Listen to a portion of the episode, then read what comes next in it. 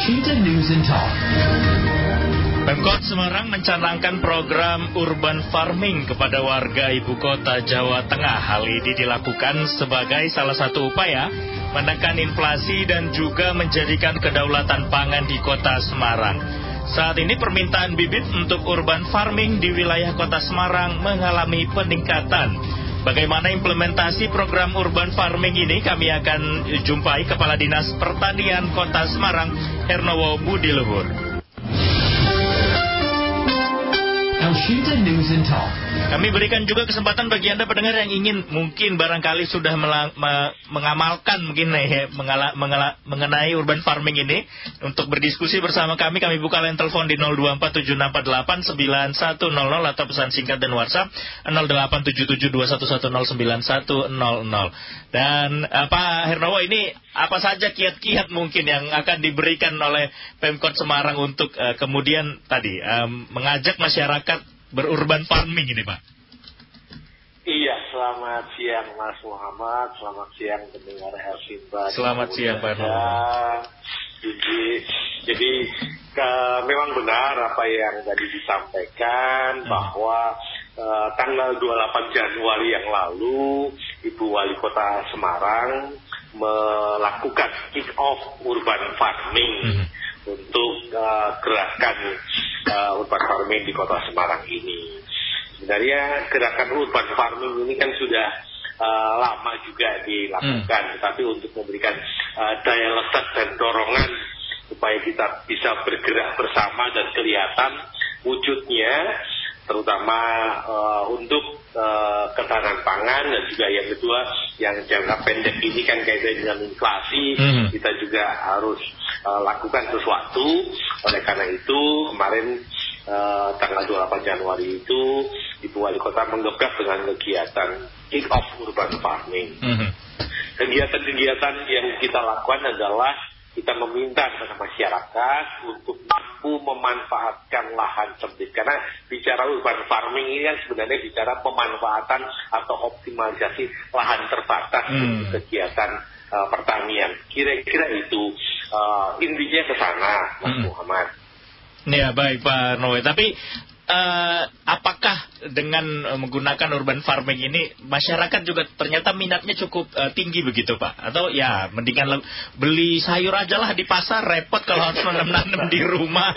iya iya ya ini kan uh, sebenarnya kegiatan ini sudah pernah kita uh, alami pada hmm. saat pandemi kemarin. Ya. Ternyata ketika alur distribusi uh, barang dan jasa tersendat karena suatu hal, mm-hmm. salah satu penolongnya adalah kegiatan menanam itu sendiri. Dan mm. itu ternyata juga akhirnya berdampak sekarang ini. Uh, banyak di antara kita yang sudah mulai sadar untuk bisa uh, melakukan kegiatan uh, memanfaatkan lahan supaya bisa mendapatkan uh, apa ya uh, sesuatu yang sehat. Mm-hmm. Nah, ini ini ini kan uh, perubahan gaya hidup sebenarnya. Yeah. Jadi yang tadinya kita hanya konsumsi pada saat sekarang ini orang mulai sadar bahwa oh iya ya kami butuh uh, makanan yang sehat, makanan yang bisa saya dapatkan sebenarnya dari lingkungan saya sendiri. Mm. Nah kesadaran ini juga uh, mem, uh, dapat men, me, atau berkembang ketika memang pada saat itu kita terpepet ya. Hmm. Kita kepepet ketika COVID kemarin.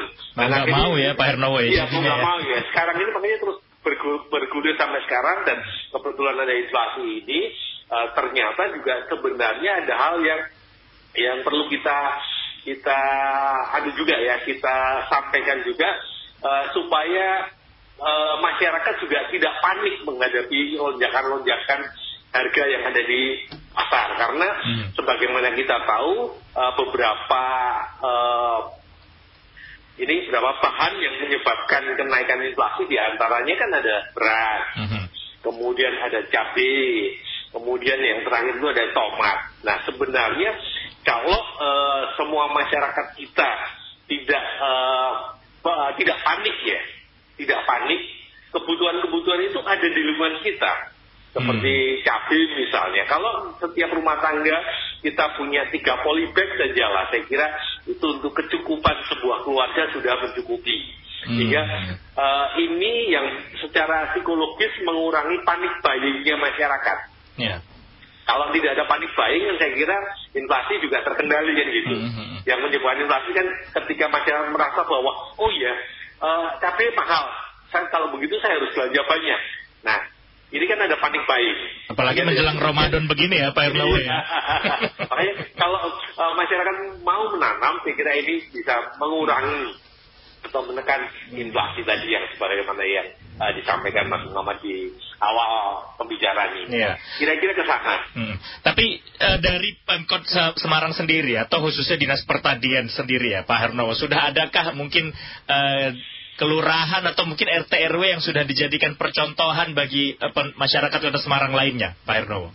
Ya, eh, kalau kita bicara percontohan, semua kelurahan sudah ada. Sudah Jadi, punya ya? eh, Kota Semarang ini punya 415 kelompok tani Hmm. dan kelompok wanita tani. Itu Hmm. di luar RT, RW, dan juga PKK. Jadi yang kelompok tani dan kelompok wanita tani sendiri ada 415. Hmm. Dan yang di perkotaan itu sendiri ada 115. Artinya bahwa sebenarnya di masing-masing kelurahan saat ini sudah sudah berjalan kegiatan itu Hmm. sudah uh, aktivitas menanam dan sebagainya sudah berlangsung. Nah, gerakan kemarin itu adalah salah satunya kita mendorong agar di masing-masing uh, tanah sempit atau pekarangan sempitnya uh, OPD atau instansi di lingkungan pemerintah kota, Hmm. baik itu di kelurahan, di kecamatan maupun di uh, tingkat kota, OPD-OPD tingkat kota harus mampu memanfaatkan lahan yang ada untuk memberi contoh Hmm. urban farming. Termasuk di antaranya dan termasuk juga di antaranya sekolah yang menjadi kewenangan Pemkot eh, SD maupun SMP. Hmm. Nah untuk menggelurakan kemarin itu setelah eh, Ibu Wali Kota melakukan kick off, kita lakukan yang namanya urban farming champion. Kita ingin mencoba melihat Hmm. mana yang paling baik kan begitu. Dalam tanda petik dilombakan begitu. Dan Hmm. ternyata eh, sekarang ini kalau eh, Mas Mohon melihat ke seluruh pelosok kota Semarang, baik itu di sekolah dasar, SMP maupun lingkup kantor pemerintahan, semuanya tergerak semuanya Ya. eh, melakukan kegiatan urban farming ini. Dan saya kira eh, pas nanti Lebaran hasilnya bisa dilihat. Hmm. Eh, saya yakin tidak akan ada masyarakat kita yang takut eh, apa, kekurangan sayur, takut kekurangan Mhm. eh, tidak ada cabai dan sebagainya. Iya betul ini. Karena Iya. mungkin kalau mulai sekarang ditanamnya ya tiga bulan empat Iya. bulan lagi sudah bisa dirasakan panennya ya Pak Ernowo Iya. ya. Ini kan sudah sudah mulai 28 Januari kemarin. Dan Oh. biasanya masyarakat menanam itu kan bibitnya nggak Hmm. nggak mulai eh, itu satu hari tanam kan biasanya sudah berumur dua minggu, tiga minggu kan begitu. Betul. Ya kalau di, dihitung mundur kira-kira ya pas Lebaran itulah nantinya mereka sudah bisa Sudah bisa menikmati ya. Iya. Tapi tadi Pak Erno mungkin eh, sebagian masyarakat akhirnya menilai ah Pem- Pemkotnya saja mungkin nggak ngasih contoh gitu. Apakah kemudian eh, Pemkot Semarang juga tadi dengan instansi lain selain dinas pertanian kalau dinas pertanian saya inilah yakinlah mungkin di setiap sudut kantor dinas pertanian sudah ada tanamannya begitu. Tapi bagaimana dengan instansi lain?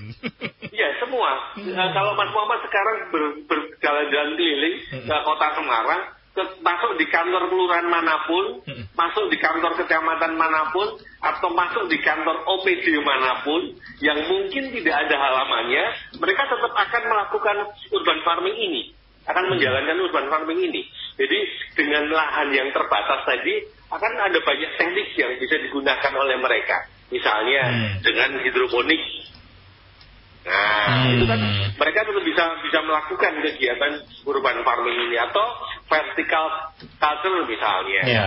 Itu kan juga bagian-bagian teknik-teknik dari urban farming yang bisa digunakan oleh teman-teman di OPD.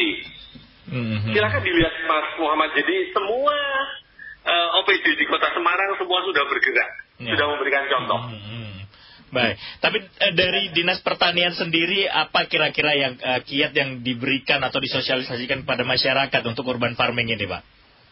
Yes. Yang pertama adalah kita mengajak mereka em, dengan mensosialisasikan gerakan urban farming ini. Karena kita punya perwal ya, peraturan wali kota uh, nomor 24 tahun 2021. Itu secara legalitas. Kemudian yang kedua, kita juga ada pendampingan-pendampingan kepada kelompok-kelompok masyarakat, khususnya kelompok tani, kelompok wanita tani, kemudian sekolah, kita juga sudah masuk ke sana. Jadi pada kegiatan-kegiatan uh, sekolah merdeka ini banyak sekali sekolah-sekolah uh, yang sudah memanfaatkan kebun-kebun yang ada di dinas pertanian ini untuk mereka belajar. Hmm. Kemudian juga kita memfasilitasi juga adanya urban farming corner. Jadi kita punya urban farming corner itu semacam hub atau ya mungkin kalau teman-teman uh, anak-anak muda tempat kongkonya gitu uh, di itu di Jalan Menteri Supeno itu hmm. di sana adalah one stop service urban farming karena ketika kita datang ke sana kita bisa mendapatkan pelayanan apa pun yang berkaitan dengan urban farming hmm. baik itu masalah bibit, masalah pupuk, hmm. kemudian untuk konsultasi, kemudian untuk edukasi kita ada semua di sana. Hmm. Termasuk juga uh, pelayanan untuk uh, uh, one stop uh, uh, untuk uh, perawatan tanaman. Ya. Ber nah, berarti dari dinas pertanian pun menyediakan itu begitu ya Pak ya? Pak iya, ya? kita punya fasilitas-fasilitas itu termasuk pelatihannya. Jadi uh, kalau uh, tiap hari Sabtu kita sudah hampir 74 minggu Bapak, mm -hmm. uh, Pak Mas Muhammad kita lakukan pelatihan di urban farming core itu jadi uh, tiap Sabtu kita ada ada pelatihan yang bisa diikuti oleh siapa pun dengan mendaftar hmm. secara online karena kami punya IG hmm. uh, di dispertan underscore SMG di sana tiap Sabtu kita buka pendaftaran untuk uh, ada pelatihan. Hmm. Nah di situ luar biasa jadi uh, teman uh, karena kita ingin efektif tiap hari Sabtu itu paling 10 sampai 15 uh, masih, uh, orang yang bisa kita terima untuk hmm. dilatih pada hari itu dengan berbagai macam uh, topik sesuai dengan keinginan masyarakat juga. Misalnya Sabtu ini kita bicara teknik menanam anggrek, hmm. tahun uh, Sabtu besok kita akan bicara uh, teknik uh, budidaya anggur misalnya. Hmm. Kemudian berikutnya teknik pembuatan pupuk cair misalnya. Jadi tiap Sabtu kita berganti tema uh, untuk meningkatkan kapasitas sumber daya manusia masyarakat dalam pelaksanaan urban farming ini hmm. yang bisa diakses oleh siapa pun. Hmm, Kemudian baik. yang hmm. tak ya kalah penting juga strategi kita juga membantu memberikan uh, benih maupun bibit kepada masyarakat. Walaupun sempat uh, dalam kick off kemarin kita betul-betul kewalahan. Karena hampir semua uh, masyarakat kita masih masih inginnya mendapatkan benih dan bibit dari ah itu. uh, ya. Mungkin pak di mana bisa mendapatkan bibit ya nih pak? Tapi tapi untungnya hmm. untungnya Mas Muhammad dari kelompok tani dan kelompok wanita tani yang kita bina selama ini mereka kan di uh, di kelompoknya punya bibit-bibit hmm, itu yeah. jadi justru menimbulkan semacam uh, putaran ekonomi baru hmm. di dalam kota ini sendiri bahwa uh, bibit-bibit bisa disediakan oleh kelompok tani atau kelompok wanita tani yang ada di wilayahnya.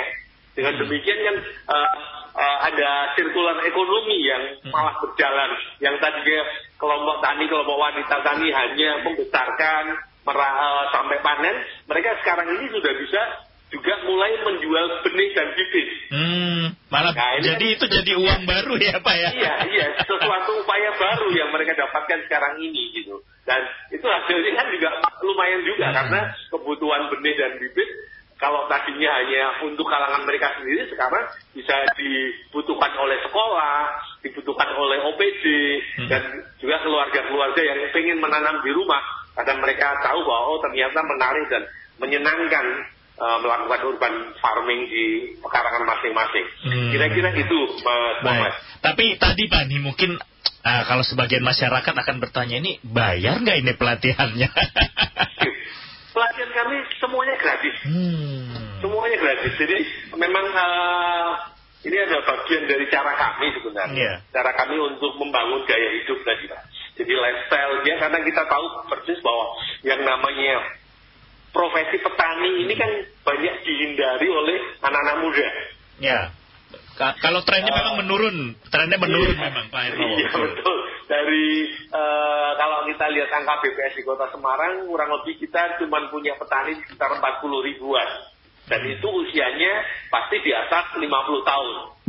Yeah. Oleh karena itu, urban farming ini kan juga sebenarnya bagian kami untuk bagaimana kita mendeliver uh, bahwa pertanian ini menjadi bagian penting yang harus kita selamatkan kepada generasi uh, muda yang saat ini. Hmm. Jadi apa yang kita sampaikan itu kan semuanya gratis. Yeah. Kemudian kita ingin uh, yang namanya sumber daya pertanian kita makin tahun kan makin turun. Hmm. Dari angka BPS kita, tiga, uh, petani kita cuma sekitar 35 ribu dan itu usianya pasti di atas uh, 50 tahun. tahun. Hmm. Nah, oleh karena itu kita juga melakukan upaya-upaya urban farming ini sebenarnya mengenalkan kepada uh, generasi kita, generasi muda kita untuk hmm. mereka uh, tahulah persis bagaimana uh, pentingnya pertanian hmm. ini dalam kehidupan sebuah bangsa kan kira-kira pesannya hmm. seperti hmm. itu oleh karena itu mereka pasti harus bisa menghargai hmm. uh, tanaman ini mereka mengenal dulu kan dari mengenal menghargai hingga kemarin kita juga launchingkan ada kita punya petani cilik juga wah Jadi ini menarik kita, kita ya kita masuk masuk ke sekolah kita hmm. kenalkan ada gerakan petani cilik itu untuk mereka belajar mengenal tanaman, kemudian memeliharanya sampai kemungkinan mereka bisa panen dan yang penting adalah bagaimana mereka bisa uh, melakukan gaya hidup sehat. Hmm. Karena sebenarnya makanan-makanan yang mereka makan harusnya harus adalah makanan-makanan sehat. Hmm. Makanan-makanan sehat itu yang uh, setidaknya unsur-unsur uh, apa ya kalau kita waktu dulu empat, empat sehat lima sempurna nah, itu dulu ya pak. Lah kira-kira begitu ya. Kemudian aman ya makanan-makanan yang kita uh, makan itu aman dari misalnya dari endapan pestisida hmm. yang tinggi dan sebagainya. Kalau kita nanam sendiri kan kita bisa mengontrol. Hmm. oh ini hamanya kita pakai pestisida yang alami misalnya tidak pakai hmm. yang pestisida kimia sehingga residunya tidak ada di makanan itu kan itu. Hmm. Kemudian kita juga bisa mengajarkan kepada mereka untuk bisa menghargai hasil jerih payah para uh, petani yang sekarang ada ini, yeah. termasuk juga uh, uh, pola makannya.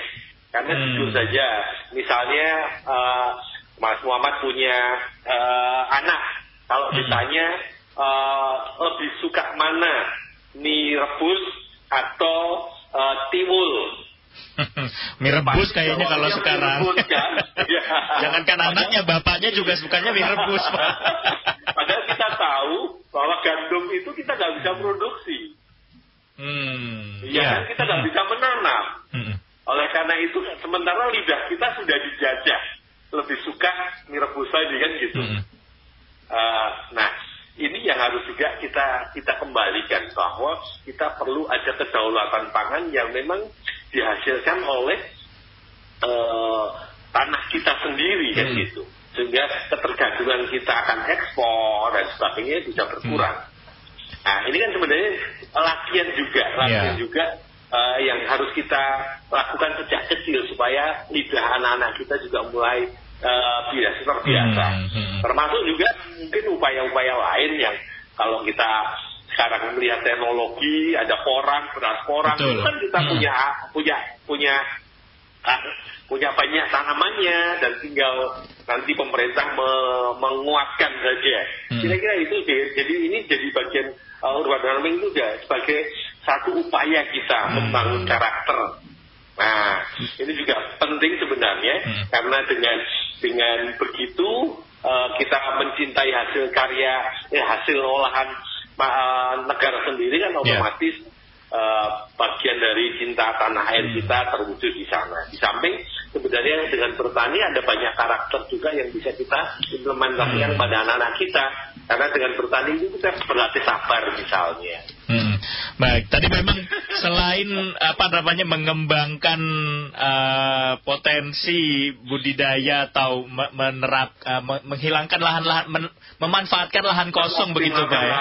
ya Men mengoptimalkan lahan kosong tapi ada juga yang uh, tadi merubah karakter kita begitu ya Pak ya, Hernawa iya. ya. Betul betul. Baik. Sebelum kita lanjut ada pendengar ini sudah bergabung Pak Hernawa ada Pak Kabut dari Ngablak Semarang. Selamat siang Pak Kabut. Selamat siang Pak Ernowo ini Mas penyiarnya namanya siapa? Muhammad Pak Kabut, salam kenal. Pak Muhammad saya sering interaksi di Jakarta. Silak, Ini gini, silakan Pak Kabut. Ernowo. Saya di Ngablak itu pergi oh, beli tanah di belakangnya Kecamatan Gunung Pati, tepatnya di Desa Gebuk. Hmm. Kali Oh. lebar Hari Gidi. 15 kali 25 lah. Hmm. Itu saya pengen nanami kimpul itu sudah ada pohon duriannya, sudah pohon nangkanya, pohon rambutan sudah ada. Saya pengen kimpul, tapi kimpul dicuri orang, terus Waduh. tak bila-bilain, tak bila-bilain orang, orang ibaratnya orang kampung Hmm. Ablak tidak punya tanah lebar, punya tanah di sana tuh malah pengen kimpul aja, beli harus beli tanah, masih dicuri orang. Nah ini saya ingin kalau tanaman durian tuh tak buahnya kan sering jatuh itu, Hmm. supaya tidak jatuh tuh obatnya apa? Tolong saya minta Hmm. penjelasannya. Baik. Yang. Terima kasih, Pak. Baik, terima kasih Pak Kabut ya ini. Iya Pak Kabut. Baik, terima kasih. itu. Pengen kimpul beli tanah sendiri sampai nih Pak. Dan begitu pun masih dicuri. Tapi tadi pertanyaannya Pak eh, Hernowo ya, biar buah nggak cepat jatuh begitu. eh, Pak Kabut, sebenarnya eh, kalau Ngaplak ini kan wilayah di Kabupaten Semarang ya, masuk di Mhm. Kabupaten Semarang kali Sidi itu. Ya, tapi nggak apa-apa. Di eh, di kami sebenarnya tadi saya sampaikan kami punya eh, pusat konsultasi, makanya saya nggak akan jawab di sini supaya Ya. pusat konsultasi kami juga laku. Pak Kabut silakan datang di eh, depan SMA 1 Semarang. Hmm. Itu ada yang namanya Urban Farming Corner. Oh yang di pojokan itu ya Pak Hernowo ya? Iya, betul, Hmm. iya betul.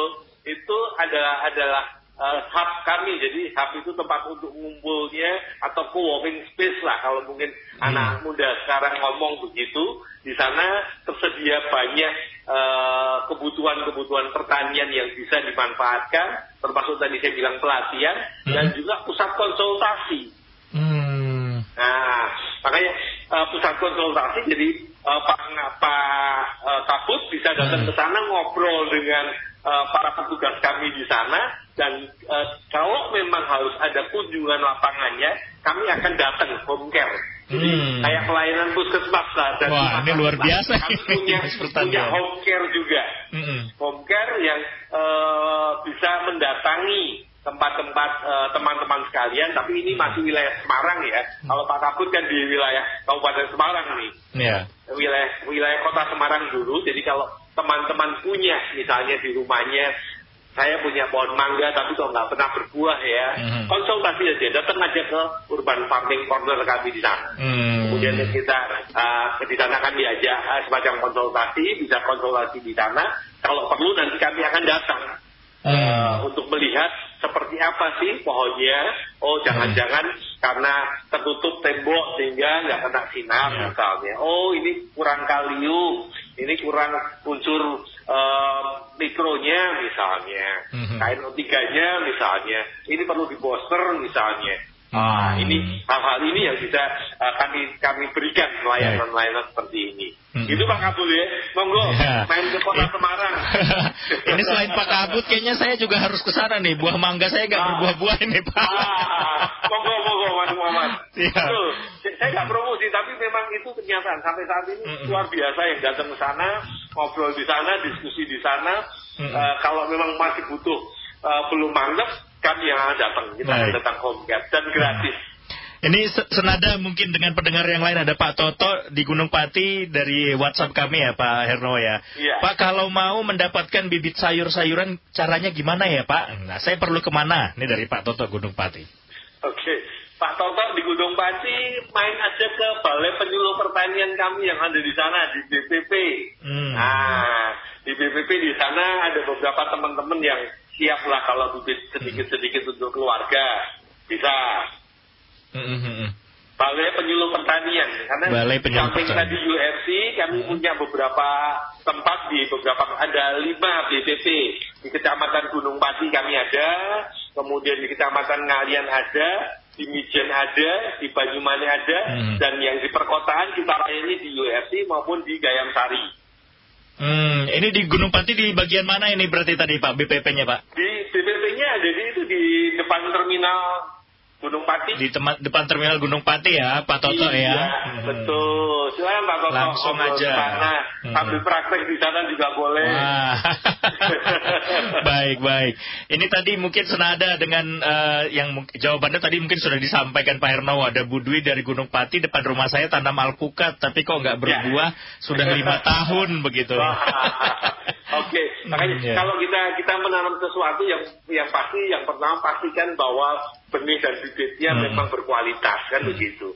Jadi ini yang penting ketika kita memulai menanam. Kemudian perawatannya juga harus hmm. ada kan gitu. Yeah. Ya. Uh, nutrisinya harus lengkap, perawatannya ada.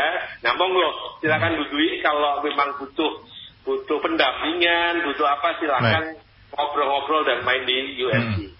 Baik, Kak. Harapannya semua masyarakat bisa mengimplementasikan dengan baik dan akan bertumbuh ini nanti ke depannya ya, Betul. Pak Erno ya. Uh, harapan kami seperti itu. Jadi urban farming bisa menjadi lifestyle-nya hmm. atau gaya hidup sehatnya orang perkotaan. Kira-kira hmm. ke sana. Baik. Terima kasih banyak atas kesempatan waktunya siang hari ini Pak Erno. Ya sehat selalu. Selamat siang Pak Erno. Amin. Sehat selalu Mas Muhammad. Amin. Dan semua pendengar El Cinta di mana pun berada. Baik, terima kasih Pak Hernowo, selamat siang. Demikian ya. pendengar. Baik, demikian pendengar Kepala Dinas Pertanian Kota Semarang Hernowo Budi Luhur. El Semarang News and Talk.